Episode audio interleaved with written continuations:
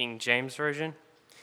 And Moses went up to God, and the Lord called to him from the mountain, saying, Thus you shall say to the house of Jacob, and tell the children of Israel, You have seen what I did to the Egyptians, and how I bore you on eagle's wings, and brought you to myself. Now therefore, if you will indeed obey my voice, and keep my covenant, then you shall be in special treasure to me above all people, for the earth is mine, and you shall be to me a kingdom of priests and a holy nation. These are the words which you shall speak to the children of Israel.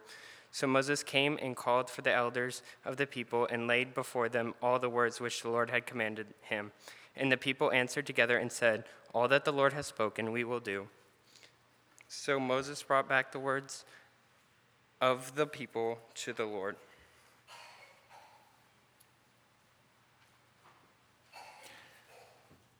Our God calls us to live holy lives.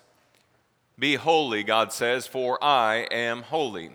We spent some time last week talking about the holiness of God and what that entails that everything that He touches becomes holy. Everything He's going to put His name on is holy, and how we ought to treat that with a measure of reverence and a measure of specialness, a measure of sacredness, because of the fact that everything that God does in His nature, by His nature, is holy. But what does that mean that he says, Be holy, for I am holy? I understand that he wants something for me and for my life, and that's what we intend to study about this morning from Exodus chapter 19 and from the studies that, uh, or from the chapters that follow. Let me use this illustration on the beginning because I think it's going to make some sense to us as we try and understand what holiness is. This is a class one clean room. Clean rooms didn't exist until well, within the last maybe 50, 75 years because they hadn't really ever been needed before. But this is a class one clean room, and what that means is it's a set apart place that you can go and find a room that's on average about 14 million times cleaner than uh, the room that you find just outside your window or here in this building. 14 million times. And the way that they achieve that, I'm going to have to check my notes here, is because they have to hermetically seal these rooms and they fit, fit them with a number of different air filters through which the air is pumped. The room can only be accessed through a number of decontamination procedures, such as air showers and uh, airlocks. What happens is, is the people that want to enter these rooms have to come in and uh, be completely covered in special protective clothing so that they don't contaminate the area. These are rooms that are designed, set apart for a very special purpose. What do you use a clean room for?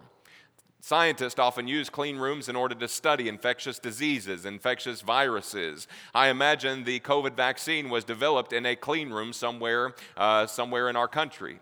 And you find things like the cell phone in your pocket, the microchips, the inner procedures, the, the workings of that machine are created and perfected in a room that's clean from dirt and from dust. And you say, Andy, what does that have to do with holiness? This is a room that's set apart for a specific purpose, and it's a room that's set apart from contaminants so that these things can be done for a specific and a very special purpose.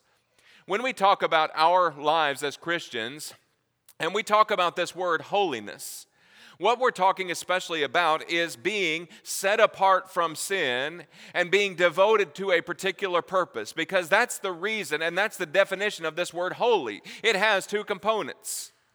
The first one is that you are separate from sin, contaminants, things that might cause defilement, things that might cause you to be impure, things that might cause you to be unclean. God gives an entire list of those things all throughout the Old Testament, especially in the book of Exodus, Leviticus, and into Deuteronomy. What does it mean to be separate from sin? It means I say no to the things that are abhorrent to a holy God. Our God is holy, therefore I want to be holy like Him because that's what He commands me to be. That's the first component separateness from sin. The second aspect of holiness is devotion for a special purpose, like that clean room devotion to God's glory. Folks, it's not enough just to be separate from sin. It's not enough to just say no to the things that I know are wrong. However, what I do with that empty void, that space that's created by those things that I re- willingly give up for the sake of knowledge of God, is I fill them with the things that are actually pleasing to God. That's what it means to be devoted to God's glory. And notice how both of these components are in the aspect of understanding God as a holy God. God cannot touch sin, God cannot commit sin and still be God. We know that it's impossible for God to lie, Titus chapter 1 and verse 2. And as God is separate from sin, everything God does is for his own glory. How does God call himself a jealous God? There in Exodus chapter 20. It's not a vicious jealousy. It's not a, I hate you because you have something that I want because I don't have it. I hate you because it. But it's a virtuous jealousy that God wants to keep his holiness. God is devoted to glorifying and being glorified for his holiness. Those two aspects of holiness have to be in place being separate from sin and being devoted to God's glory. When God says, Pursue peace with all men and holiness, without which no one will see the Lord, what's he talking about? He says he wants his people to be separate from sin and devoted to his glory, to pursue that with our lives. That tells me about something that's holiness. Holiness is two things it's separate from sin and devoted to God's glory, but it's also a position. Something that God puts us in. It's a place where God says, I'm going to pick you up out of the world. I'm going to cleanse you off. I'm going to clean you off. That's the process of what we call sanctification. I'm going to make you clean. You know, you find a penny that's out there in the dirt and you pick it up. First thing you do is you take it inside and you start scrubbing on it and put a little soap on it. You're cleansing, you're sanctifying, so to speak, that penny. Then you wash it off and you take that penny because it's been cleansed and you put it in a special place. That's the, per, that's the place of holiness. But the pursuit of holiness is what our lives are all about. It's following after what pleases God for the rest of our lives, that which is separate from sin and devoted to His glory. Let me give you six aspects of holiness that we can liken to this clean room that we're talking about this morning. Ways that God hasn't put us in a clean room. I mean, I wouldn't, I, I'm not saying anything about the auditorium or the cleanliness thereof, but this is not necessarily a clean room.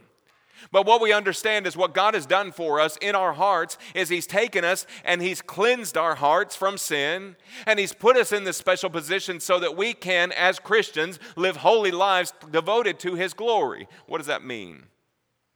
What's the process by which He does that? How is that like our clean room that we're talking about this morning? Understand this number one, a desire is needed. A desire is needed. I tell my font didn't transfer over, so please don't let that distract you. If you're looking at the screen, if that distracts you, just look down and say, This is Andy, okay? there you go. You don't need any other reason. A desire is needed. Parker read for us this morning from Exodus chapter 19. This is the beginning of God creating his holy people. And notice that what God begins with is how he led Israel out of Egypt. You know what? As God would refer back to Egypt time and time again, what it becomes for him and for the prophets is a high watermark of what he had done in his greatness in bringing these people out of slavery and putting them in a special position where they could have a relationship with him. And all throughout the Old Testament, you find God referring back and saying, You remember how I brought you out of Egypt. You remember how I bore you on eagle's wings. What does he want? He wants us to be impressed with his power. He wants us to look at him and say, This is the God that can do things. This is the only true and living God, not like those gods of the Egyptians that couldn't do anything about the plagues that were befalling the nation. And that God who decimated that country and that economy is the God who works on behalf of you and me. I want to belong to him. And as God, there in Exodus chapter 19, talked about his greatness there in Egypt and his greatness over the Egyptians, notice what he said to the children of Israel, verse 4 You have seen what I did to the Egyptians and how I bore you on eagle's wings and brought you to myself. Now, therefore, if you will indeed obey my voice, here's conditions of becoming a holy person, holy person. If you indeed will obey my voice and keep my covenant, then you shall be, notice these things, a special treasure to me above all the people, for all the earth is mine. And you shall be to me a kingdom of priests and a holy nation. Israelites, I'm going to take you out of this rich, and I'm going to put you in this place of holiness like I'm holy because I'm going to be your God. And everything that you're going to do, you're going to devote yourself to following after and, and, and, and accomplishing my will here on earth and representing me as a light to the Gentiles and the light to all those other people that I haven't chosen. And as he calls them and says, This is what I'll do, I'll make you this special treasure. I'll make you this kingdom priest. I'll make you this holy nation. Israel now has an opportunity to say, Yes, we will, or No, we won't. Men, when you propose marriage to your wife, hopefully you had a good idea that she was going to say yes, right? Got down on one knee, took that ring, and said, Honey, I love you. I want you to know that I want to spend the rest of my life with you. I want to be your husband. Will you marry me? She has an opportunity at that point to say, No way, Jose. just been with you because well, you just look good on my arm. Or she has the opportunity to say, Yes, this is God extending his hand and saying, Will you be my people? And notice what Israel answers here, verse 8. All the people that answers together said, All that the Lord has spoken, we will do. Israel chose, and they said, Yes, we will be your people, O God. Friends, when you, the gospel came to your doorstep, when the word of God was opened, and you were shown exactly what God wants us to do and how He can, through Jesus Christ and through His blood, of just what we sang just a few moments ago. Have you been washed in the blood of the Lamb? What God through Jesus has done is said, Here's my greatness. It's on display. Open up, read about it. See how Jesus, the Word, in the beginning was the Word, and Word uh, was with God, and the Word was God. The Word became flesh, John chapter 1, verse 14, and dwelled among us. And we beheld his glory as the only one begotten of the Father, full of grace and truth. And we looked and we said, Yes, I want to believe. Yes, I do believe in Jesus. Yes, I want to be obedient. That's part of it. That desire compelled us to make a choice. God held out his hand and said, I want you to be mine. Through the blood of Jesus, you can. What's in each one of us is a desire to say, Yes, I want the blessings and the benefits of living under the protection of the Almighty God. Yes, I want the benefits and the protection of living as His people every day. Yes, I want the hope that Jesus gives through His blood. Yes, I want the promise of what's coming in, in the future. Yes. Nobody's going to go into a clean room unless they have the desire to do so. Nobody's going to come into Christ, into a relationship with God, a holy relationship, unless they have the desire. Number two, access is limited. Desire is needed, but access is limited. This is the part that we don't like to much talk about. Is the gospel for all? Nod your head. Yes, it is. The gospel is for everyone. However, access is limited to those who will obey. Look at verse 5 one more time. Here's the conditions as we mentioned. Now, therefore, God says, if you will indeed obey my voice and keep my covenant, covenant my covenant, then I will be, or then you will shall be a special treasure to me above all the people. What was the responsibility of Israel? To obey to keep the covenant. And God, as He took them and He moved them out of this defiled position, out of this common position, and set them apart, holiness, and put them in this position, what was their responsibility then? Were they completely free of obligation? Were they completely free of responsibility as God's holy people? Hey, God's made us holy so we can go out and do whatever we want. It wasn't. It was the fact that this was the beginning of them becoming holy, but then their responsibility every day as Israelites, as children of Abraham, as heirs of the promise, was to pursue that holiness, the things that God was pleased with, to obey his voice and to keep his covenant. One more time, we bring it back to marriage. Wife says yes, or the woman says yes. Now your husband, or now your fiance, right? Your your uh, your your uh, engaged to be wedded. And then after the I do, now we've got a husband who's joined to a wife. And that relationship, if you will, has been made sacred. It's been made holy. Why? Because the holy God has joined it together. What God has joined together, let no man put asunder. That mean the husband is done with his obligation to his wife, and the wife done with her obligation to her husband. All right, honey, I'll see you later. I may be back six months, a year there's a responsibility to keep that covenant.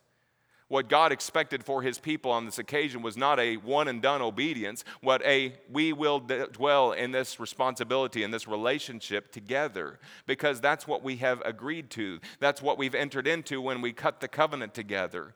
And God saying, access is limited to those people who will obey the rules of the clean room, to those people who will obey the rules, the voice of a holy God. Notice this number three there has to be a price that's paid. There has to be a price that's paid for clean, cleanliness, for holiness. Exodus chapter 19, verse 10 after the people had agreed and said yes, so to speak, God says, the Lord said to Moses, Go to the people and consecrate them, set them aside set them apart.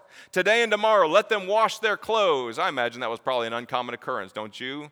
Out there at the base of Mount Sinai, they sat there for 18 months while they received the law of the Lord, a year and a half.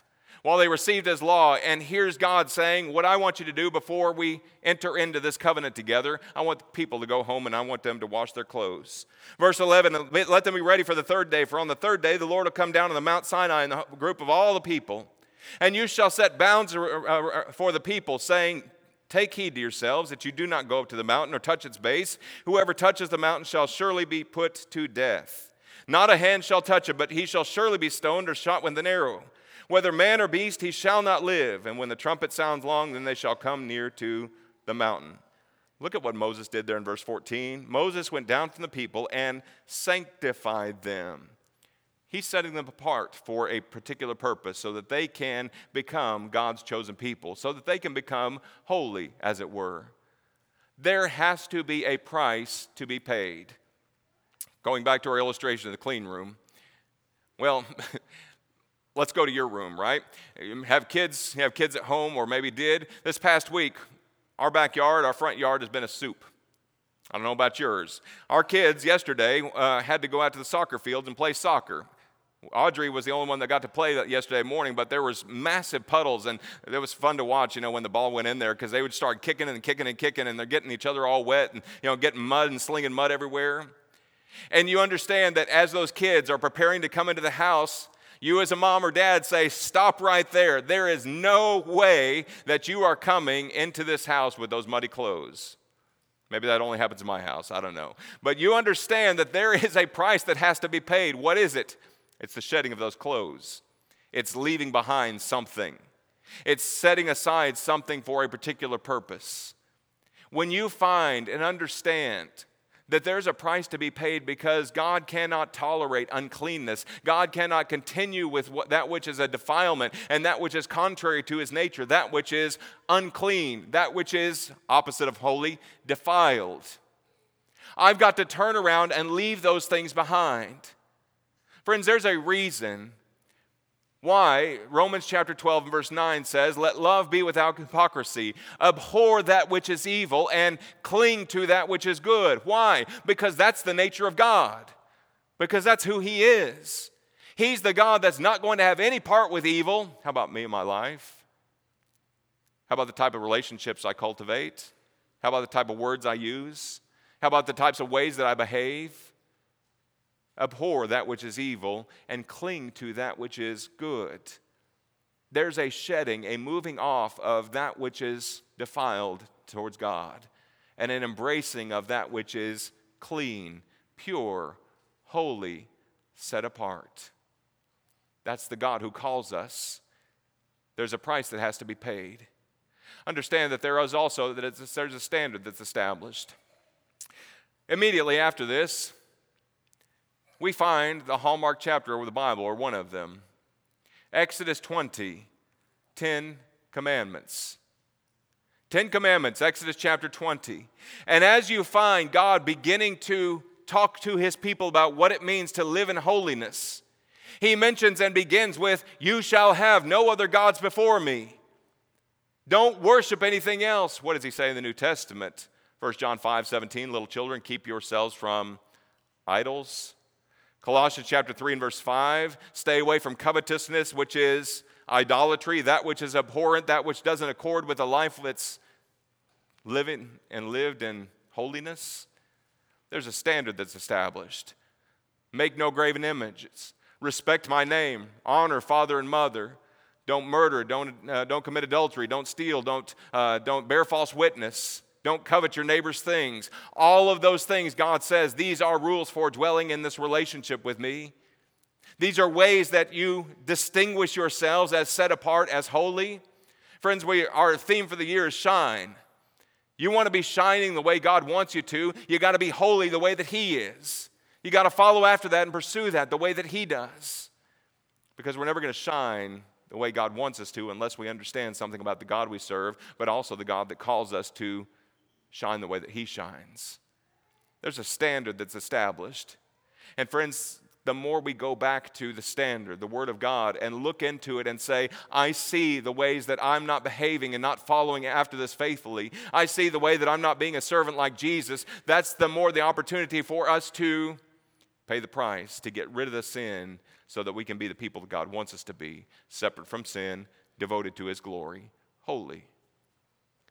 Number next, what happens if I mess up? What happens if I can't live perfectly? What happens if I sneeze in a clean room? what happens if something happens in the lab and the clean room needs to be clean, so to speak? God knew there was nobody, save Jesus, who was going to be able to live the law perfectly. You realize that? God gave a law that people couldn't live up to perfectly that they couldn't hold on to the principles and the, the ideals of it 100%. In fact, when we look at the new law, and the fact that God knew all have sinned and fall short of the glory of God, Romans 3, verse 23. That there is none righteous, no, not one, Romans chapter 3 and verse 10. That the wages of sin is death, Romans 6 and verse 23. God knew that we would need something that would be able to cleanse us, that would be able to renew that holiness, so to speak, that would be able to cause us to realize once again that we were made holy. Therefore, we need to devote ourselves even more to living holy lives. How did he do that for these Old Testament folks? Immediately after the Ten Commandments, notice in Exodus 20 all the way through, he begins to talk about things like sacrifice. Sacrifice. So much so that he's even going to give them a place where they can sacrifice. Look at Exodus chapter 25 and verse 8. As he talks about sacrifice of material goods there in Exodus 25, verses 1 through 7, what's the reason, God? Why do you need to sacrifice to God? He says, Because I want you to make me a tabernacle so that I can dwell among my holy people. And as the people began to offer the things made for the tabernacle, and then put the tabernacle, put the tabernacle together, and then de- dedicate the tabernacle to sanctify it. That happens in Leviticus chapter 9, and Leviticus chapter 10. And the people begin to set apart, set it apart for service, and the first offerings are made. What happens is God's glory comes down and fills the entire tabernacle. God says, I give my seal of approval on this. This place is holy, it's sacred, it's set apart for my glory. But then the people, as they begin to have to offer things, I didn't treat my neighbor the way that I ought to. I'm unclean. I'm defiled. I want to be holy again. You would take that bull or that sheep, you would take that animal, and you would go and you would offer it, and it would make atonement, at one with God, so that God says our relationship is good. You're holy. Don't become unholy. You keep my covenant. You follow the sacrifices. What sacrifice do we bring? What sacrifice do we bring to God? A humble and contrite heart, Psalm, 1, uh, Psalm 51. An attitude that is humble and says, God, I need your grace. God, I need your mercy and your forgiveness. By what basis does God grant that? I'll give you a hint people are made clean by blood. Without the shedding of blood, there is no forgiveness of sins. I understand that from the book of Hebrews. But what blood did we was shed for us?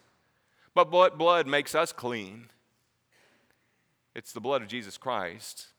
the one time offering for all, that after he had offered himself once, he sat down at the right hand of God because his work as our high priest was finished. And so the renewal that we have, the fact that we can come to God at any time and say, I plead the blood of Jesus Christ.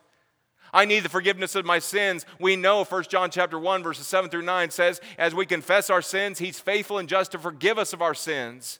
His blood is able to wash those things away because we recognize that we're not perfect. And the time that I stop pleading for his blood and the time that I stop pleading for forgiveness based upon his blood is the time I've ceased to be holy.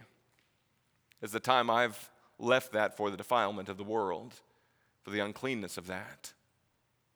But as I plead that again and again and again and again, as often as I am not the person I ought to be, I know He forgives me. And I know that He allows me to continue in a holy relationship. Friends, we dealt with this a few weeks ago on Wednesday evening and talking about holiness and talking about worship. Oh, worship the Lord in the beauty of holiness. We get the mistaken view of worship sometimes that I can live however I want to in the world from Monday to Saturday. And I can get as dirty as I absolutely want to with sin and with all the things that this world has to offer, all of the things that are passing away, 1 John 2, verses 15 through 17, lust of the flesh, lust of the eye, pride of life, and I can busy myself and not think a thing about God. And then, when I come into worship, it's like God taking a hose like parents, I know that you've done to your children after they've been rolling around in the mud and just spraying us off and saying, All right, you're good for another week. There's a heart and a mindset problem. If we get the idea that we come into worship to be made holy, that's not the view of the Psalm. Psalm 96, we worship the Lord in the beauty of holiness. We worship God because we're holy. We're set apart from sin and devoted to His glory. And that's what makes worship really beautiful. It's not a matter of us living like the world Monday through Saturday, and then having God cleanse us of everything and we're good by the Lord's Supper, it becomes a becomes a farce for what it really ought to be. But when we understand our holy lives and how we're supposed to live holy lives, it makes a huge difference. Specially designed, specially designed. Our clean room is specially designed to develop the next great iPhone. Clean room is spe- specially designed to cure the world's diseases. The clean room is designed for a specific purpose. What are you designed for? What are you designed for? God's made each one of us. And He's made each one of us with a very particular purpose. In fact, one of the things our young people struggle with are three questions. Three basic questions who am I? What am I doing here? And where am I going? Those three questions really become a hallmark of the struggle that a whole lot of our teens and a whole lot of our young people go through as they grow. Who am I? What am I doing here? And where am I going? What God has given us in answering each one of those questions is an understanding of our special design in His life. Who are you? You're somebody that's made in His image. You're made in the image of God. God breathed into your nostrils the breath of life. God made you in his image. Genesis chapter 1, Genesis chapter 2. Formed of the dust of the ground, God wanted something that was a stamp of who he was as a God, as an infinitely good creator, and he put his seal and his stamp on you. You're an image bearer of him. That's a whole lot more than what our scientists, what our teachers tell our children about how they were evolved from monkeys or lesser life forms. God says, You're made with this particular stamp of my image. What am I doing here? Who am I? I'm a person made in his image. What am I doing here? A whole lot of people would just say, I'm surviving. I'm living from paycheck to che- paycheck. I'm, I'm uh, uh, making it, faking it till you make it. I'm continuing on, trying to keep the ends together, trying to keep my family on the ground. What are you doing here? God says your purpose here on this earth is to glorify Him. To glorify Him. Whatever you do, do all to the glory of God. Colossians 3:17. Whether you eat, whether you drink, do all to the glory of God. 1 Corinthians 10, verse 31. Your purpose here is far more than just making a paycheck. Your purpose here is far more than the recreation that you love so much. Where am I going? Where am I going? I'm going to the greatest of all possible places, made possible by the God who put his image on me, who made me to, devoted to his glory, but then has promised me the best that's coming. He's promised that for everybody. The grace of God that brings salvation has appeared unto all men, teaching us that denying ungodliness and worldly lust, we should live soberly, righteously, and godly in this present age. Titus chapter 2, verse 11 and following. What God has done for us is He's taken us out of the muck. He's put us in this holy position and said, You pursue this because you're specially designed for that work. You're specially designed because it's not a matter of you just existing here on this earth and then dying one day. God says, I'm preparing you for heaven to be in my presence always. And we will not see the Lord if we are not a holy people. We will not be in his presence if we're not cultivating daily the saying no to sin and the saying yes to what pleases God. Because that's the purpose for which he's made us. And when he talks about us being holy, folks, realize that uh, those of us who are already Christians, we've already said, Yes, I want that. Are we living a life that accords with holiness? Are we behaving as people who are motivated by the holiness of God? There was a story of a man who went out in a marketplace. He was not a man of means, he didn't have a whole lot of money. And as he went out in the marketplace, he found a very beautiful vase, and he was just captivated by this vase. And he looked at that vase, and, and it just had an iridescent quality to it, something that he couldn't quite capture. He was attracted to this vase and he didn't quite know why. And so, with great sacrifice, the man went and he bought the vase. He took it home with him and he said, I've got to find the best place to my house to put this vase. And so he put it up there on the mantle. And every day as he went by and as he looked at that vase sitting there on the mantle, you know what he realized? It's what we realize sometimes whenever we clean one part of the house how much the rest of the house is not clean. He began to look at the walls and how the walls were kind of dirty.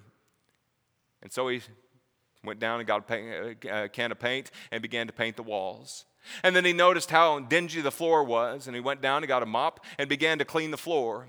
And then he began to notice how dreary and how drab the, the furniture was and the drapes and all those things. And slowly but surely, that vase made a difference because of its presence there in his home. And it's completely transformed from the inside out that man's home what God's presence does in our lives or what it ought to do is every day that we go and we glimpse a glory of how wonderful He has been and how marvelous His works have been.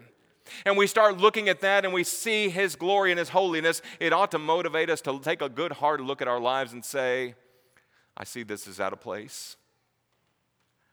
I see that this is not what it ought to be or what it can be. And I want to change. I want to wash. I want to cleanse. I want to get rid of the cobwebs, so to speak, in my mind and my heart. I want to get rid of the dark places in my mind and in my heart. I want to shine the light of the gospel and the light of Jesus on those dark places so that I can be transformed from the inside out. Let your light so shine before men that they may see your good works. You know where those come from? They come from the inside. They come from who we are on the inside and how well we're pursuing holiness after people being made holy. Is that you? Is that me? Is that the way we behave? For those of us that may need prayers and uh, comfort, encouragement, ways that we can be strengthened, we're going to offer an invitation at this time. For those who have never obeyed the gospel before, God is standing with his hand outstretched through Jesus Christ and saying, Trust in me, obey my voice, come into a right relationship with me, and you will have the blessing of living a holy life devoted to his purpose, separate from sin. Let's stand and sing our invitation song.